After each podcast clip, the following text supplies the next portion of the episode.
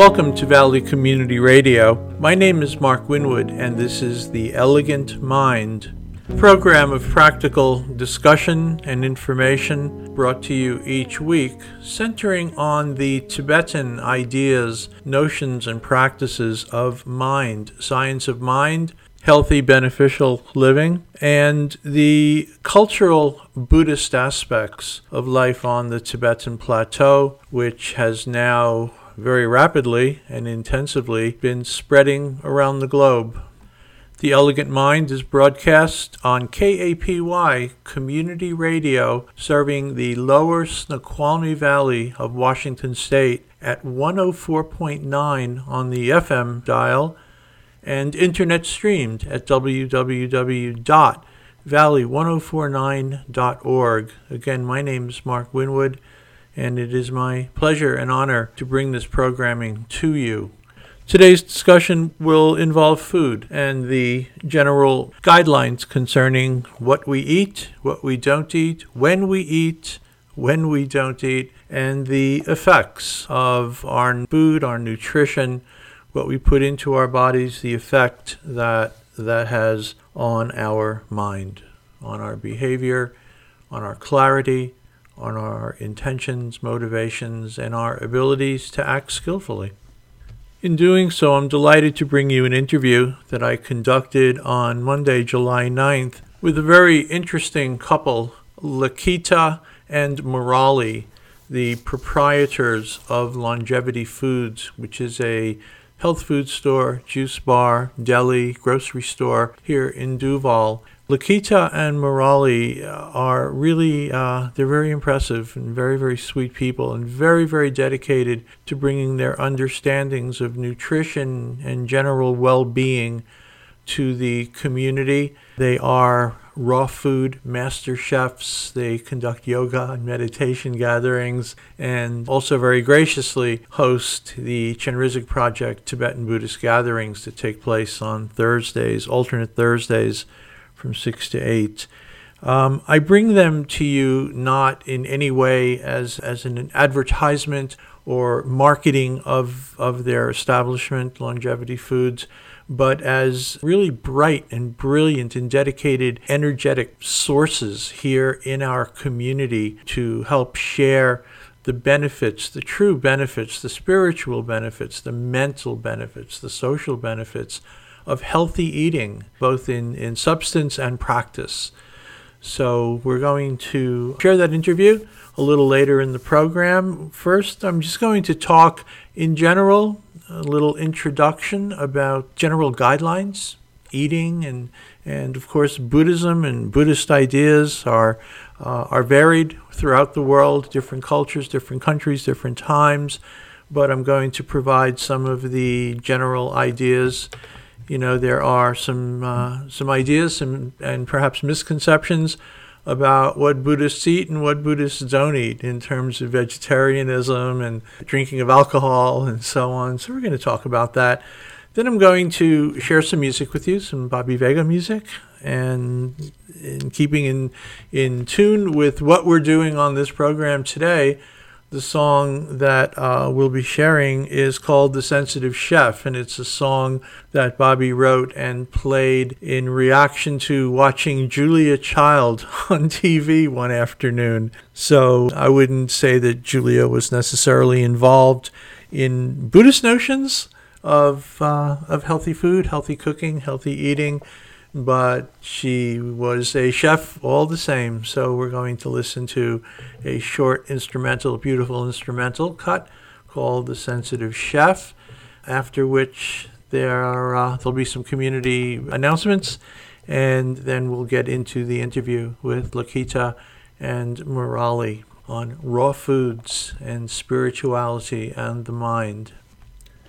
So, as is the case with many world practices, Buddhist philosophy implies certain guidelines or precepts or certain rules that individual Buddhists may or may not follow.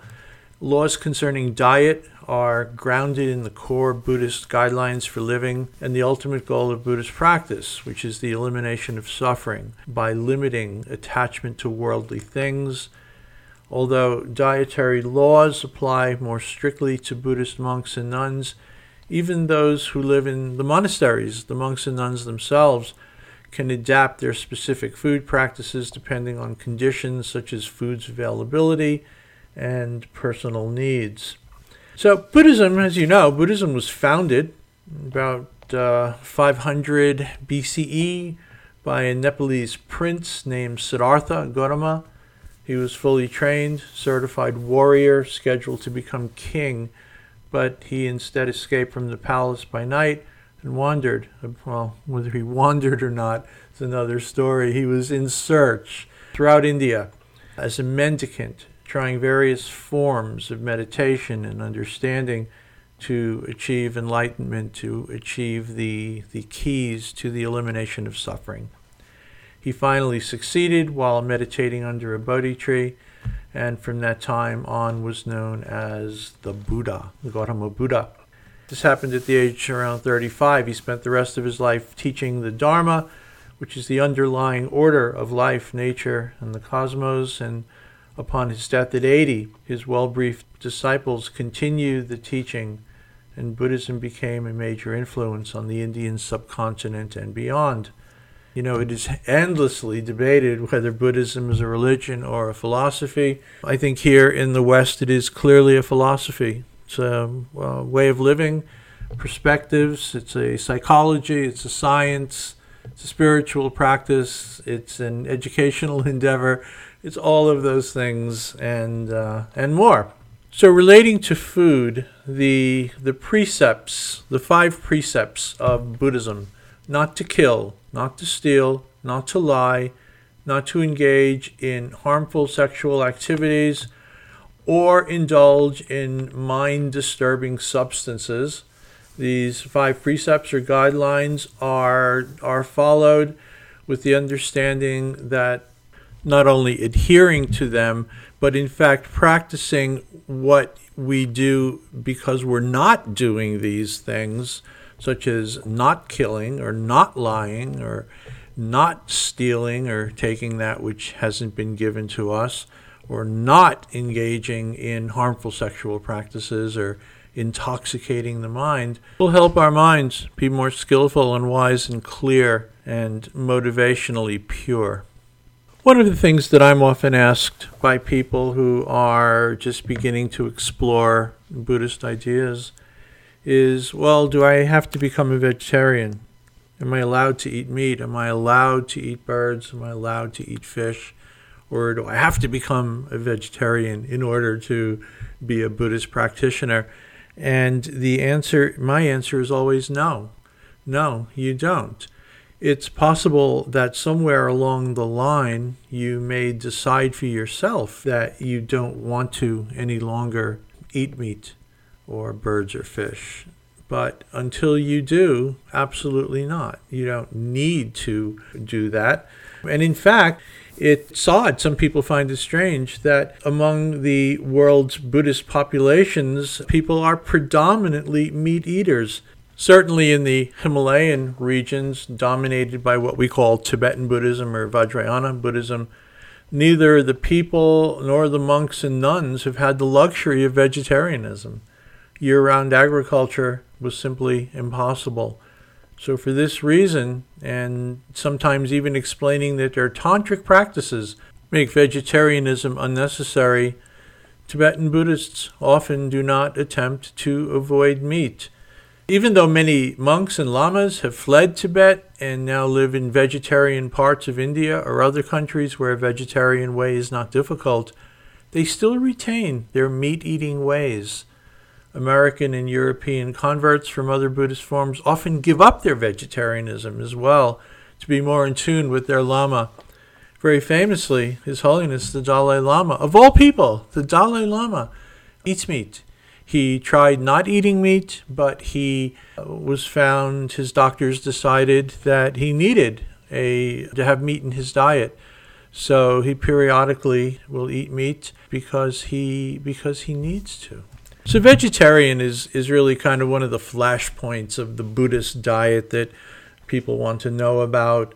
But there's other other ideas that I'd like to share with you you know, there is one of those precepts that I mentioned is to avoid substances that intoxicate the mind, that stimulate the mind, including obviously drugs and alcohol, with the idea of cultivating a pure, clear mind. And this translates in terms of Buddhist diet often to the habit of eating plain or bland foods. One of the notions of the Buddhist diet is that the correct way to view food and drink is as vehicles for nourishment and nothing else. So there are recommendations that vegetables over meat or fruit over sugar and chewing thoroughly rather than simply eating more are practices to be considered. Overeating causes lethargy and inhibits the clarity of mind that the Buddhist precepts aim to cultivate. Another method by which to lessen the stimulating taste of food is to mix, is to mix the food. The mixing of food, the aim of mixing food is to obliterate the flavor of any individual part of the meal. So everything on the plate or everything in the bowl becomes simply food. The black foods or the five pungent spices of onions, garlic, scallions, chives, and leeks are forbidden for some Tibetan Buddhist monastics because they're said to lead to anger if they're eaten raw or passion if they're eaten cooked. We'll talk about that with uh, Lakita and Murali in terms of those tastes that are so attractive to many here in the West and their views of those, those pungent tastes.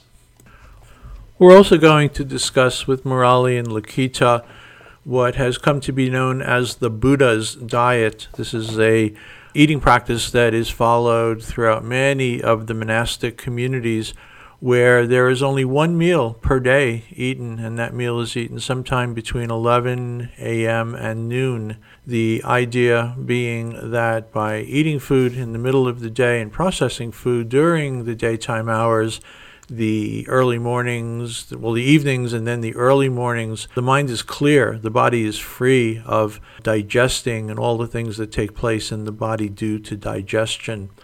So, we're going to talk about that eating practice and how that might relate to life here in the West or how it might not relate to life here in the West. There's you know it, it's a profound practice for many who try to engage in that. I personally while on retreat in uh, in nepal years ago engaged for i believe it was 14 days 14 consecutive days of eating only one meal during the day and that was uh, around 11:30 in the morning and it was it was profound to learn how to tolerate hunger for hours a day can become a a training for learning how to tolerate difficult emotions and physical pain, restricting eating into the morning. It kind of acts on our on our desire like focusing a camera lens. The way that the mind relates to the craving for pleasure and safety becomes clearer and easier to witness. This reminds me of a metaphor of Ajahn Chah, the great Thai forest teacher, who said that this eating rule is like a Thai lizard hunter. He finds the mound where the lizard lives and closes off all the holes but one, and then he waits, watching that one hole. Sooner or later, the lizard comes out where he can catch it. And in the same way, when we stop foraging for food whenever we want and expecting to be able to eat whenever we want and we limit ourselves to the morning only to that particular time frame only we can begin to see how our mind's behavior around food manifests more clearly and then take steps as desired to to work with that so this again, this is Mark Winwood on the Elegant Mind, Valley 104.9, serving the Snoqualmie Valley, the lower Snoqualmie Valley, and the communities of Duvall, Carnation, and Redmond Ridge. We're going to listen to a little bit of music, Bobby Vega, inspired by an afternoon's watching of Julia Child and whatever it was that Julia was creating. Bobby didn't remember, but we'll listen and we'll get to the interview with Lakita and Murali of Duvall's Longevity Foods in terms of their ideas, their spiritual practices, and how all of that manifests in their approach to the philosophies, selection, cultivation, preparation, and eating of foods to best allow the blossoming of the elegant mind. So I bring you now the music of Bobby Vega. In his ode to the French chef Julia Child, the PBS TV personality and host, the song is titled The Sensitive Chef. Enjoy.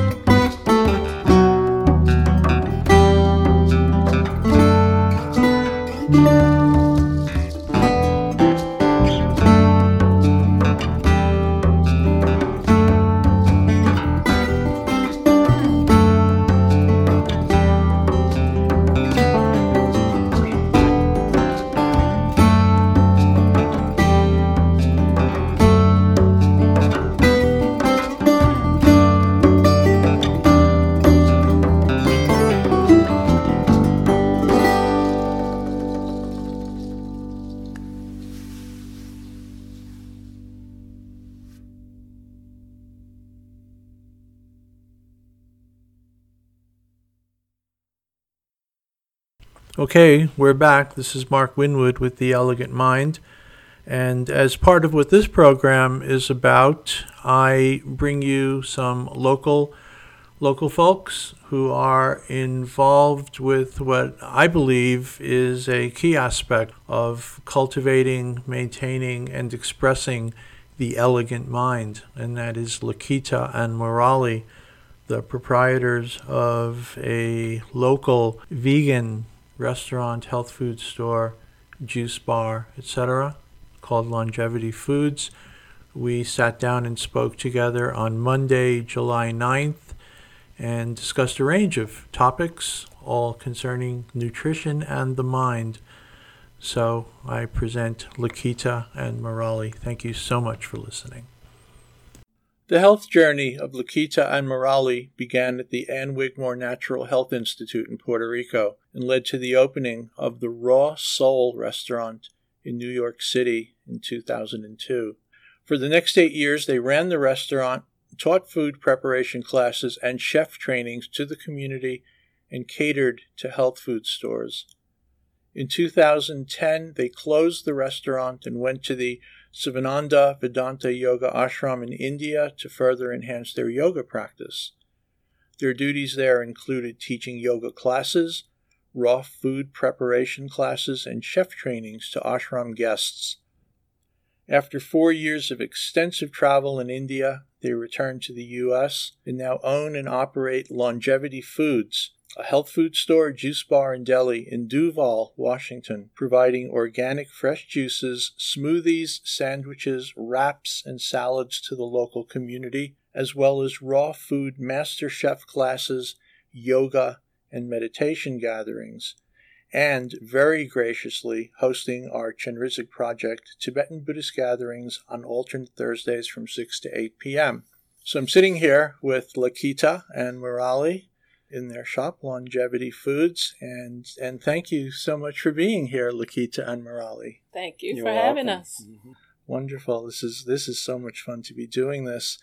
So I want to jump right in and obviously the type of shop, the type of service, the energy that you bring to this community is unique.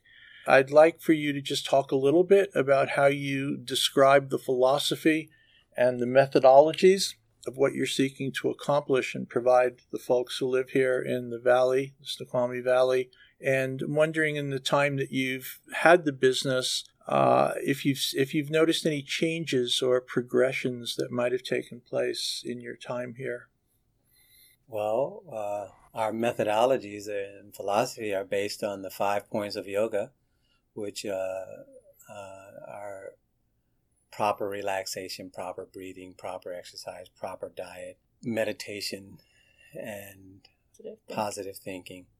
And so, with those five points, in whatever community we're in, we, we're looking to introduce a way to find balance and harmony to each individual in the community. And that way is through whether they're eating here or practicing yoga here or learning all of the five points uh, is to help them.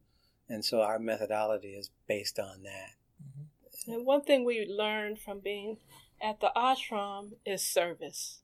Is that that's really our purpose is to serve, serve, serve.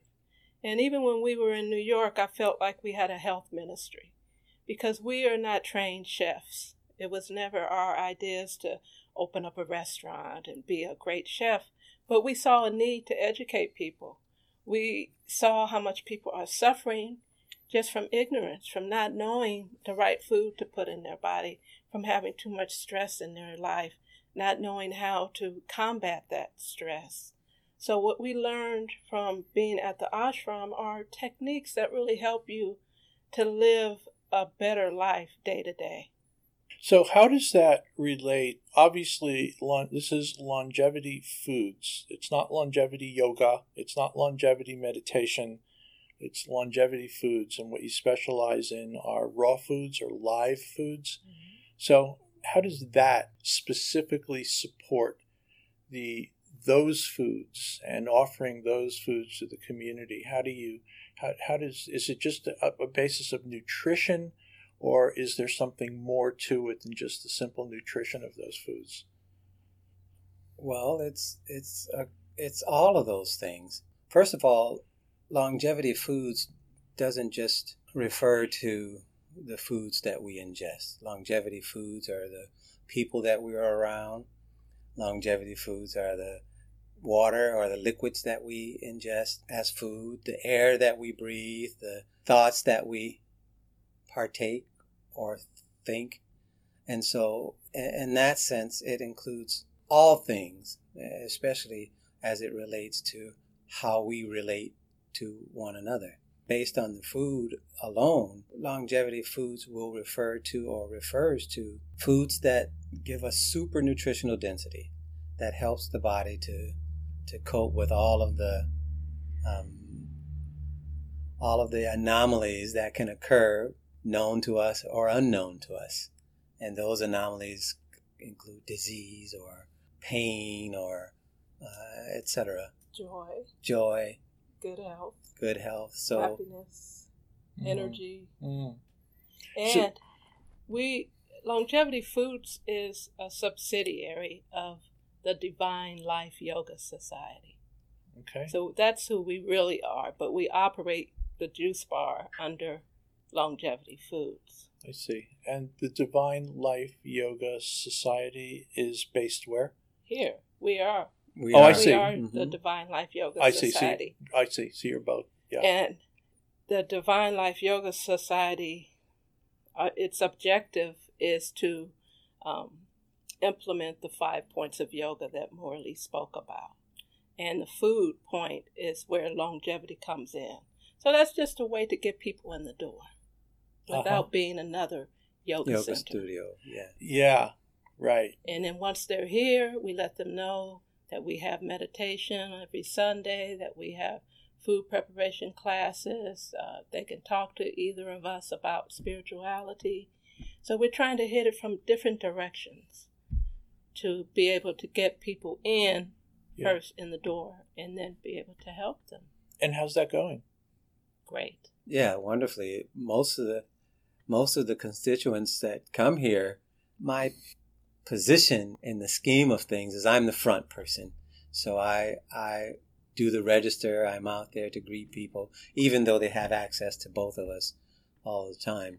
And the first thing I hear or we hear is, "It feels so good in here. It's it's so quiet in here." It's, even though we have the noise of a kitchen, the noise of uh, music, or the noise of just activity, there's a relief that most people if not all, express when they walk through the door. And so our our our task is almost done before they walk in, but when they walk in, they're they're poised to ask questions that we we immediately answer because it's what we do.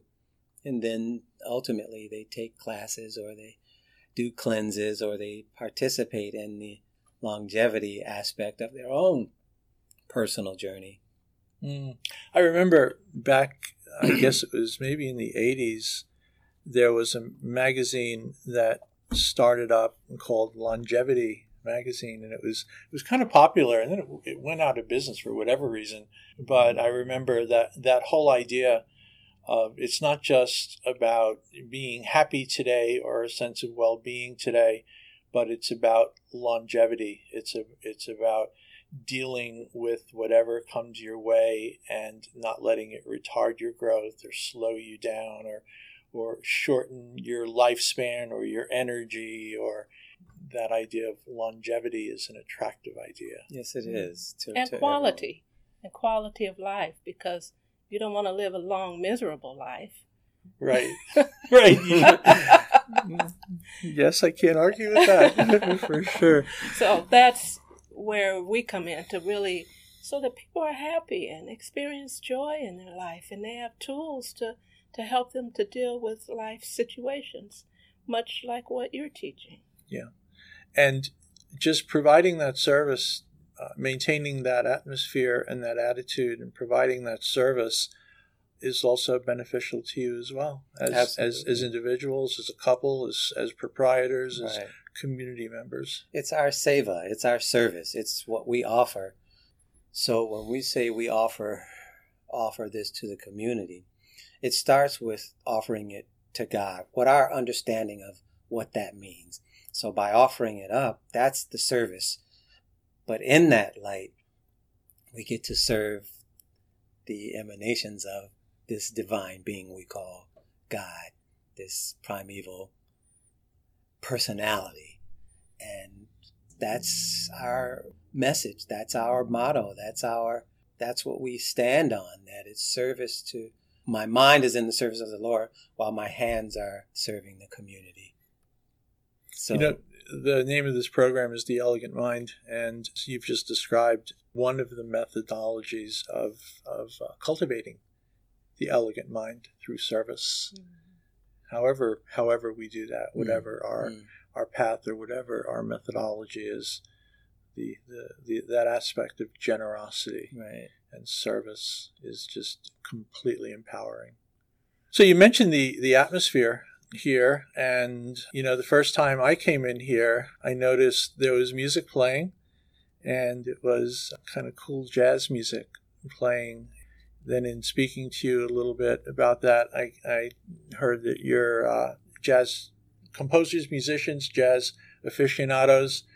I know you lived in New York City for a while, so certainly there was lots of jazz going on uh, in the clubs in New York City. So, I'm curious to hear what your perspectives are of the connection between, it doesn't have to be jazz music, although jazz has its own very unique energy but the connection between music and that type of music, perhaps, and the, the empowerment of service and spirituality and creativity and how you see the, the music as an aspect of your lives and this establishment. Music is a huge aspect of my life and Morley's as well. I can remember as a very young girl always listening to the radio, listening to music, knowing all the words to all the songs. and using music to express myself. When I didn't have the words, music could do it for me. When I had emotional trauma, music was there to soothe me and help me. When I lost my mother, it was music that got me through that. So, music is so much a part of what I do. I mean, every morning I'm listening to the radio and all my favorite tunes, and I'm dancing, I'm singing. So, when I get here, it just continues. And if I don't, if I'm making food and I don't have the music on, I notice it. I'm not as happy. I don't feel as uplifted as I normally do. Something's a little off. Oh, the music went off. Mm. And jazz in particular, because there I see the genius in musicians that play jazz. I hear it. I I listen to their stories and I know that that that they've reached divinity. I can feel it, I can hear it, I understand it in music. And we also use uh, music as a means to uh, help us on this evolutionary progress or journey. Without sound, the, the universal sound as we're taught, Om, it encompasses everything, including music. And it, it encompasses the sounds that are not or that we perceive that are not the sound of silence the sound of silence that's right it, and and so what music does for me i too grew up with music all of the time always around it always playing it always learning it but here even though the the background of both of us are jazz and rhythm and blues and uh, gospel um, we play some of everything, and we lived in an ashram, which is a monastic life. We we're the we're the married monk. In fact, married monks. In fact, we were at one of the ashrams, and the the the swami there was a little perplexed that what are you doing at here?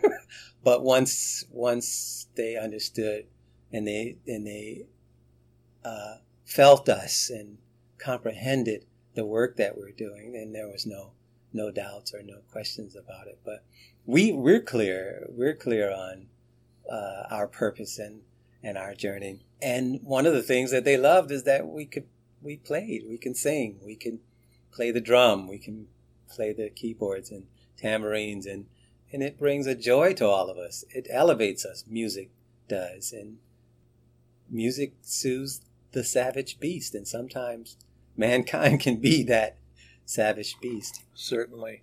So something just came to mind. You know, your your uh, kind of geographical history, and there's probably other things amidst that. But there's Puerto Rico, and then there's New York City, and then there's India, and now Western Washington State, which is a very different place than those other three. So I'm just curious, as, as most of our listeners are local and enjoy and participate and perhaps deeply appreciate this part of the country the trees and the mountains and the rivers and the streams and the rainy winters. How do you, how does this environment, how does how does living and working in this area also enrich or support the work that you're doing, or, or does it? Yes, it does. There's a vibratory nature to where we live. And early in my life, I must have been 16, 17, I understood the vibratory nature of, of myself. And that when I was around buildings and concrete and cars and automobiles and buses and uh, my my vibratory nature was decreased, the cacophony of all the sounds, smells, etc. But when I was around and I went to school about 50 miles outside of Detroit, Michigan, and when I was there, which is hills and bush uh, trees and uh, open space, then I felt I, I was certain of a, a different vibration in my physical being. But also, I was more connected, or it allowed me to be more connected to what we call my our spiritual or light being, our energy that that moves us and that gives us signals and questions are answered, etc. And so here in Western Washington in particular, being surrounded by the mountains, running water, fresh water, birds, insects, these are this is these are all things that we are we require. We're we need to be around those things. And we noticed it when we lived in India. It's why we chose this area. Friend was living here and said, "Come here. It's probably like where you are," and it pretty much is. We were up in the Him- Himalaya region of India in the north when we were living that part of India, and in the south even, you can see rolling hills and mountains off in the uh, horizon, but it was all green. It was all mm-hmm. coconut groves and mango trees and animals, you know. And, yeah. I'm a city boy, but when yeah. I saw a crocodile as big as a yeah. 20 foot boat, it's like, whoa. yeah. but there was a connection to that. I agree. I'm also a city boy. You know, we're we're similar. I was born and raised in New York City, went to school there, went to college there, and worked there for years. And just the other day, I came out. I came out of the house, and uh, there was some bear scat mm. in the street right in front of our driveway, and I got all excited. Yeah. there was a bear here. Apparently, people see bears all the time, right, but I'm right. I'm still, and and it resonates with me as well. This this area, this environment. There are sometimes I just look up at, at, at, those trees and just see them swaying in, in the breeze and the blue skies and, and the slugs all over the ground mm-hmm. and and it, it's the same thing. It's an indescribable feeling. It is. It's just an opening and a, and an embracing. It's really quite all embracing. Quite, and like the music, beautiful. it uh, elevates us. It does.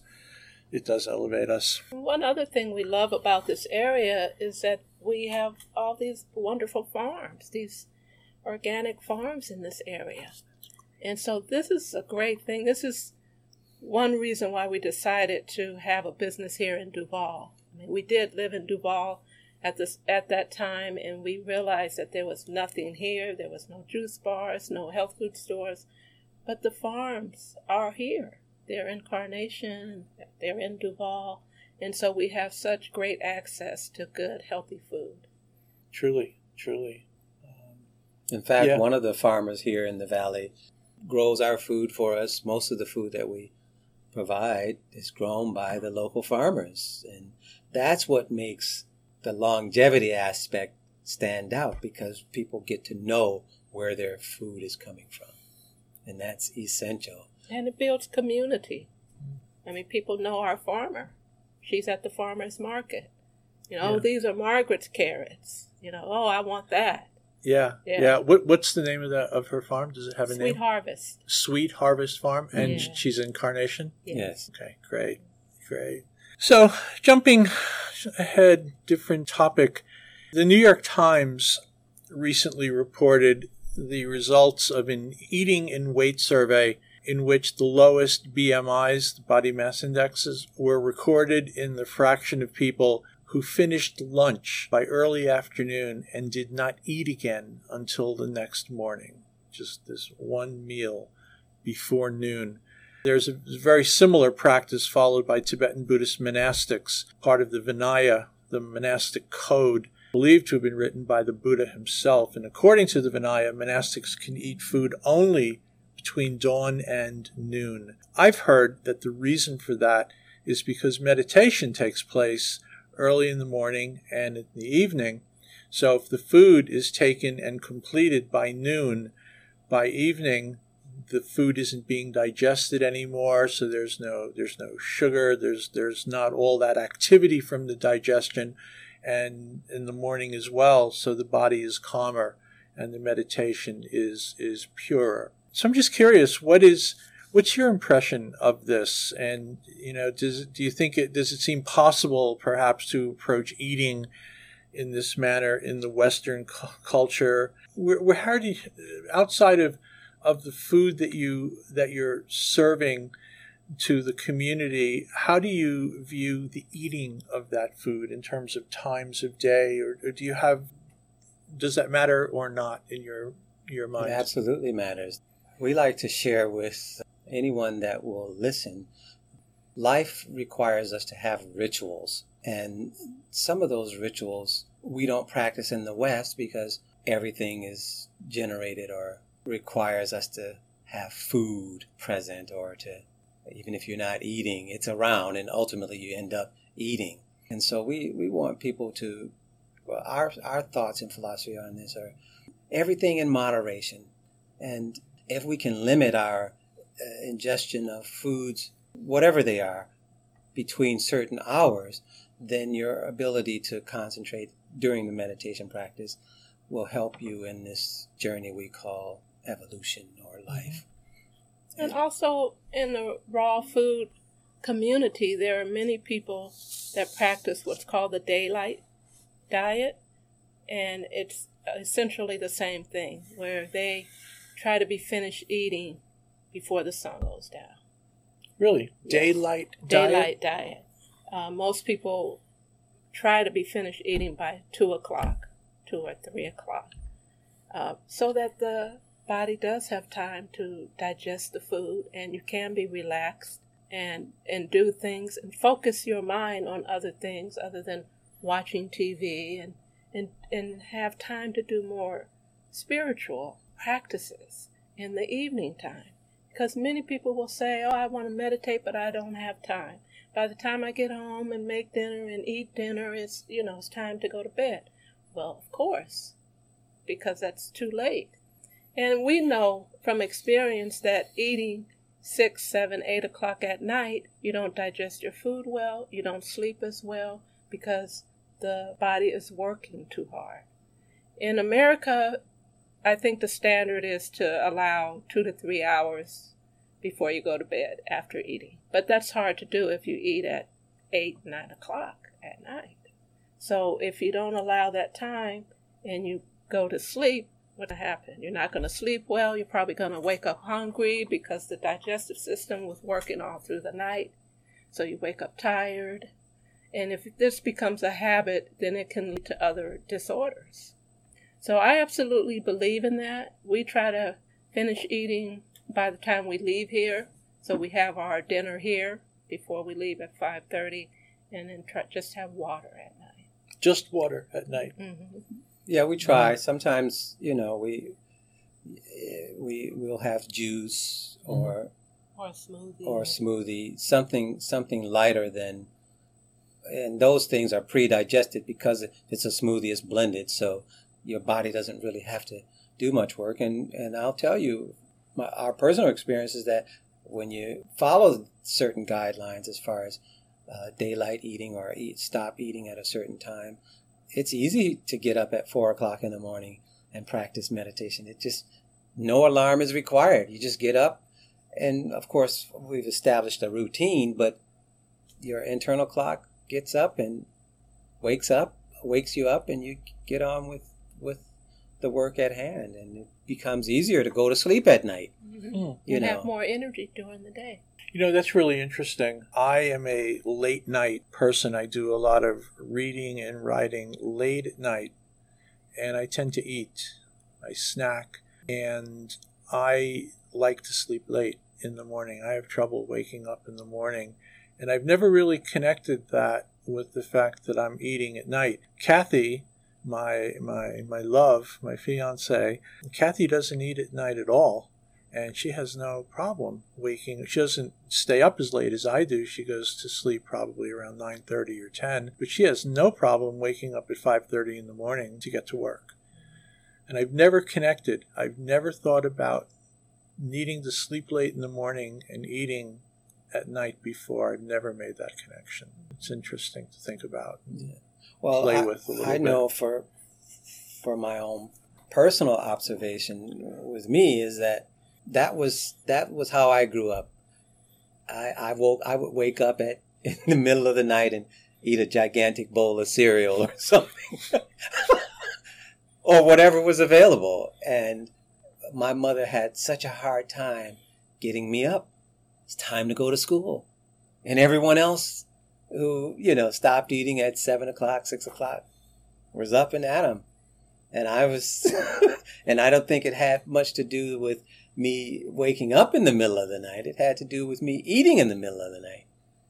And, and I know that for a fact as an adult that when I, if I dare to eat even, you know, a handful of nuts or whatever, I pay for it the next day because I turn that alarm, I snooze that alarm clock, you know, four or five times before I can even get myself to move. Interesting. So. And when we're talking about eating at night, we're talking about sunset night, darkness night, or 7 p.m. or 8 p.m. 6 I mean, p.m. 6 you know, p.m. Give yourself, give your body time to do what it's it needs to do, and that is how it takes care of you.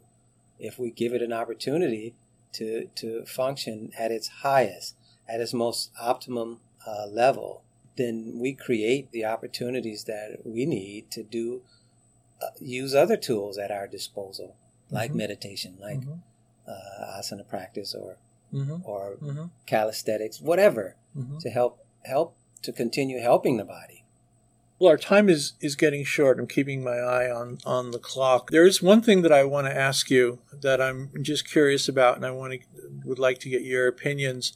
From the time that I've spent on retreat in monasteries, Tibetan Buddhist monasteries, one of the things that uh, that is kind of a rule is to avoid what are known as the black foods. Onions, garlic, scallions, chives, and leeks are five pungent spices or the black foods, and they're forbidden for some Tibetan Buddhist monastics because they're said to lead to anger if they're consumed raw and passion or disturbing passion if they're cooked. The Tibetan monastics also say that their odors, the odors will repel beneficial beings, beneficial gods, beneficial ideas and thoughts and energies, and will attract hungry ghosts and demons, either materially or psychologically. So I'm just curious with your experience and what you do, this idea of black foods, onions, garlic, scallions, chives, and leeks, having a detrimental effect on the mind. What's your sense of that? When we were at the ashram, we did not partake in those for very similar reasons. They said that they were either rajasic, like I said, incite passion, or make you tamastic, lazy, difficult to meditate while having those foods. So while we were in India at the ashram, we did not partake of those. And when we came back here, and if we had any food that had onions or garlic in it, immediately I thought, oh my God, this tastes so delicious. Yeah. it was like having well, there it you go. for the first time. so in our personal practice, we don't, we're aware of that, and so we limit it. But here at the store, I do use it. Yeah. You know, one of the things that I that I learned while in monastery is that the Tibetans will purposely mix different types of foods together to lessen the strong taste of any one of mm-hmm, those. Mm-hmm. In mixing food, we get a, a kind of a smoother, less vibrant taste, which again, from the Tibetan Buddhist practices, the idea of calm, stable, serene mind with nothing agitating, including taste. Mm-hmm pungent taste mm-hmm. is something that is always tried to to be maintained. That's very interesting. Yeah, well, yeah. in our guru, yeah. uh, Swami Shivananda Maharaj, always taught that, and we stand by these teachings that everything in moderation will help support our personal growth. And those foods, as tasty as they are, make you eat more. And so our practice does include uh, moderation. Even even when we're cooking here, we're we're going for flavor because when you're when you're feeding the community, they want food to taste good. I don't know if if I'm sure all of us in this room remember in the 60s and 70s when health food tasted like this. it, was, it was just horrendous. And that's an important part of this the puzzle that our food tastes good. Yeah. And so we can teach all of the other things, you know, eat, don't eat early in the morning, eat, stop eating at six o'clock. But if the body's not satiated, that's not going to happen. Yeah. You know, one of the funny things is just talking about the idea of passive tasting food as being better for the, not better necessarily, but having beneficial effects on the mind, and then to be offered right in the middle of Tibetan Buddhist practices in the Gompa, the meditation hall, yak tea, which is salty, really bitter tasting, and really sweet the it's like an explosion of taste, mm. you know. And I I never really understood how how well how how could that be good here, but yet you can't eat garlic or onion there, you know. And it's I guess it's just the way practice evolves. Yeah, and the culture. And Yak tea is probably is such a huge part of the culture. It is. It is, it, and it's really hard to drink. It's mm-hmm. very well. It's we very also have difficult. to look at um, look at not just cultural but the, the evolutionary process of our practices. So during during our monastic life, I liked not having garlic and onions. But like Lakita, when you had it, it's like, whoa, oh my goodness. and sometimes, you know, some of the swamis would have chilies around in India. Chilies are everywhere. That's yeah. the thing. And I couldn't take it. It was just yeah. it was too much. But when it was when it was garlic or onions, it was just something yeah. about it. And we also have to keep in mind that out of all the billions and billions of entities in this world, and uh, especially and particularly human, we have our everyone has their temperament, and your practice should be based on your temperament, not someone else's. So for some, those black foods don't bother them because of their temperament. It helps to balance. Yeah. It help, and so, but it takes a, it takes time to to experience and and it takes it takes awareness and mindfulness to really begin to see the effects mm. That different foods might have on your on your moods or your your outlooks. And there's a lot of other things that also come into play but nobody said these practices were were easy. No, no. it's certainly not simple. No. so well we're running out of time, so uh, I guess I would just like to wrap up by saying this has really been fantastic. This has been so much fun, and, and thank you for sharing your your insights, your information. This is Longevity Foods, and it's right in Duvall on Main Street, Highway 203, across from the subway. And this is Lakita and Murali, the proprietors the leaders, the inspirations, really nice, friendly, loving people, and it's a pleasure and uh, it's a real benefit to have them in our community. So thank you, Lakita. Thank you for having thank us. Thank you, Murali. Yeah. Thanks so much. So there you have it, Lakita and Murali. Uh, you know, it's said that settling into a self imposed regimen of healthy eating uh, can have a profound effect on the mind. A mixture of increased self confidence, self respect, decrease in the kind of anxiety that results from not feeling able to rely on oneself. Other benefits of healthy eating, healthy nutrition include increased mental clarity and lightness, especially in the latter half of the day, and better sleep at night. So, this is the Elegant Mind. This is a program brought to you here on Valley 104.9, streamed on the internet at www.valley1049.org. This is a program that brings to you different ideas and different perspectives, sourced out of the Eastern ideas, in particular the the practices, the life sciences, the mind sciences of Tibet, to give you uh, food food for thought, food for thought in terms of what you do, what we do, what we do together, what we do individually, and why we do it.